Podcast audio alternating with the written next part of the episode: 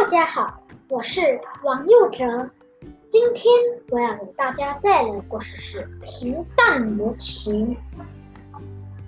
这个故事来源于《哥妹俩》，作者是徐有利。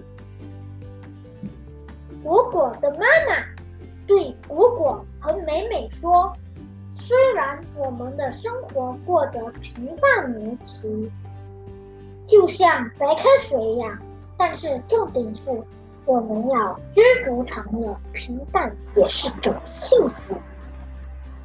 果果说：“我比较喜欢多姿多彩的生活啦，可以喝珍珠奶茶吗？”